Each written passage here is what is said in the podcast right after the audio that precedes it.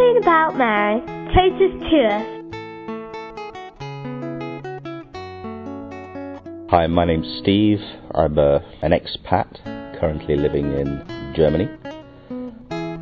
I guess to me, Mary really represents fortitude in the face of adversity. And isn't that what all mothers are about?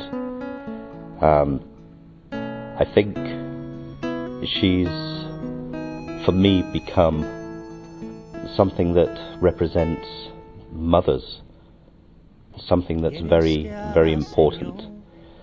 I think the hardest thing today is to raise a child and to raise it in the right way and to love and nurture. And mothers do this without any real guidance.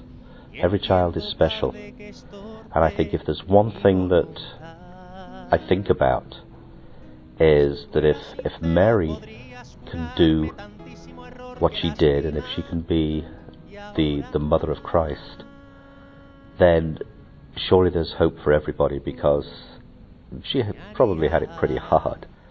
Um, and I think it's something that